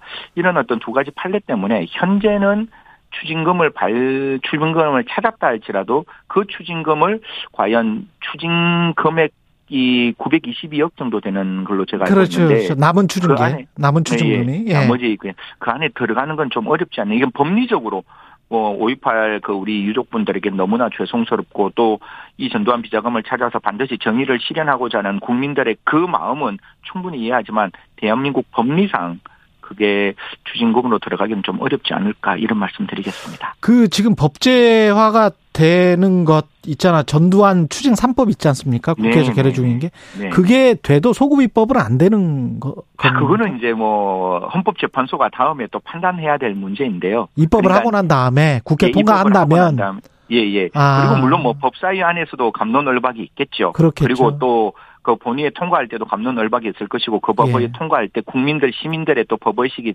담기겠지만 여하튼 법이 통과가 되면 예. 그 통- 통과되고 난 다음에 그게 위헌 법률이 되느냐 안 되느냐는 헌법재판소의 목으로 또 들어가는 게 대한민국 형사사법 시스템이거든요. 예. 그래서 들어갈 때 문제는 제가 진짜 주위 분들한테 많이 여쭤봤어요. 예. 범죄 수익 은닉에 관해서 과연 이게 계속범이냐 아니면 즉시범이냐. 즉 음. 은닉 행위를 했을 때로부터 공소소요 공소시효가 진행하느냐 아니면 비자금을 가지고 있는 상황은 계속적으로 가지고 있기 때문에 공소시효가 완성 안 되느냐 네. 이런 논의를 했는데 아직까지 법원의 판단은 없지만 아? 적어도 이게 예 은닉하는 행위 고 시에 고 당시에 공소시효가 기산된다는 게 주위 분들의 그냥 일반적인 견해 저도 그 부분에 대해서는 동의하고 그럼 이 부분도 공소시효가 완성됐고 추징에 대해서도 공소시효가 이제 거의 사망했기 때문에 더 이상 할 수 없는 상황에서 추징을 할 수 있도록 상속 재산에 대해서 추징을 할 수 있도록 만든다면 이걸 진정 소급 입법이라 그러거든요. 조금 어려운데 예. 공소시효가 완성되고 난 다음에 어떤 법을 만들어서 그 사람을 또 처단하는 그런 어떤 경우가 되는데 옛날에 그 5.18 그 당시에 헌법재판소가 진정소급입법이라도 예외적으로 정의 실현을 위해서는 가능하다 이런 이야기를 했어요. 예. 그래서 이런 부분은 결국 또 한번 우리나라가 헌법재판소와 여러 어떤 법조인들의 집단 지성을 모아서 이게 소급입법이 되는지 안 되는지는 음. 또 따져봐야 되지만 결론적으로 법이 통과되면 가능성이 열리는 거는 맞습니다.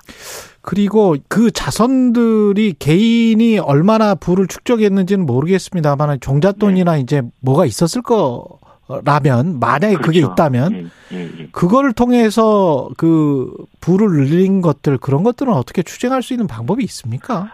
아, 그러니까 지금 사실 뭐 우리 저 앵커하고 저도 예. 그 부분이 굉장히 마음이 답답한데 예. 제가 2013년에 공무원 범죄 몰수법 만들 때 예. 저도 이 법에 대해서 이렇게 법리 검토를 했었는데 예. 그때 이 법이 사실상 부진정소급 그러니까 공소시효가 완성되지 않는 상태에서 10년을 공소시효를 더 늘렸던 법이에요. 예. 공무원 몰수법 그때 개정안이 그리고 난 다음에 최동욱 검찰총장이 정말로 이 그 범죄에 대한 범죄 수익을 진짜 발본세관에서 다 찾아라 라고 음. 말씀을 주셨고 그때 기억나시겠지만 그 전두환 일가가 그런 이야기를 했습니다. 내 재산 다 들여서 나머지 추징 금액을 내겠다라고 그렇게 했지. 이야기를 했음에도 불구하고 장남이 나와가지고 했죠. 예. 예. 뒤에 와서 다 뒤집었거든요. 재판 예. 과정에서. 음. 그러니까 이런 부분을 고민한다면 사실 그 뒤에 있는 재산에 대해서도 저는 몰수할 수 있는 가능성을 열어둬야 되는데 예. 이 또한 자유민주적 기본 질서에 그렇죠. 또 소급 입법에 또 그 재산에 확대됐다고 해서 자손에게가 넘어가면 연좌자 연좌제라는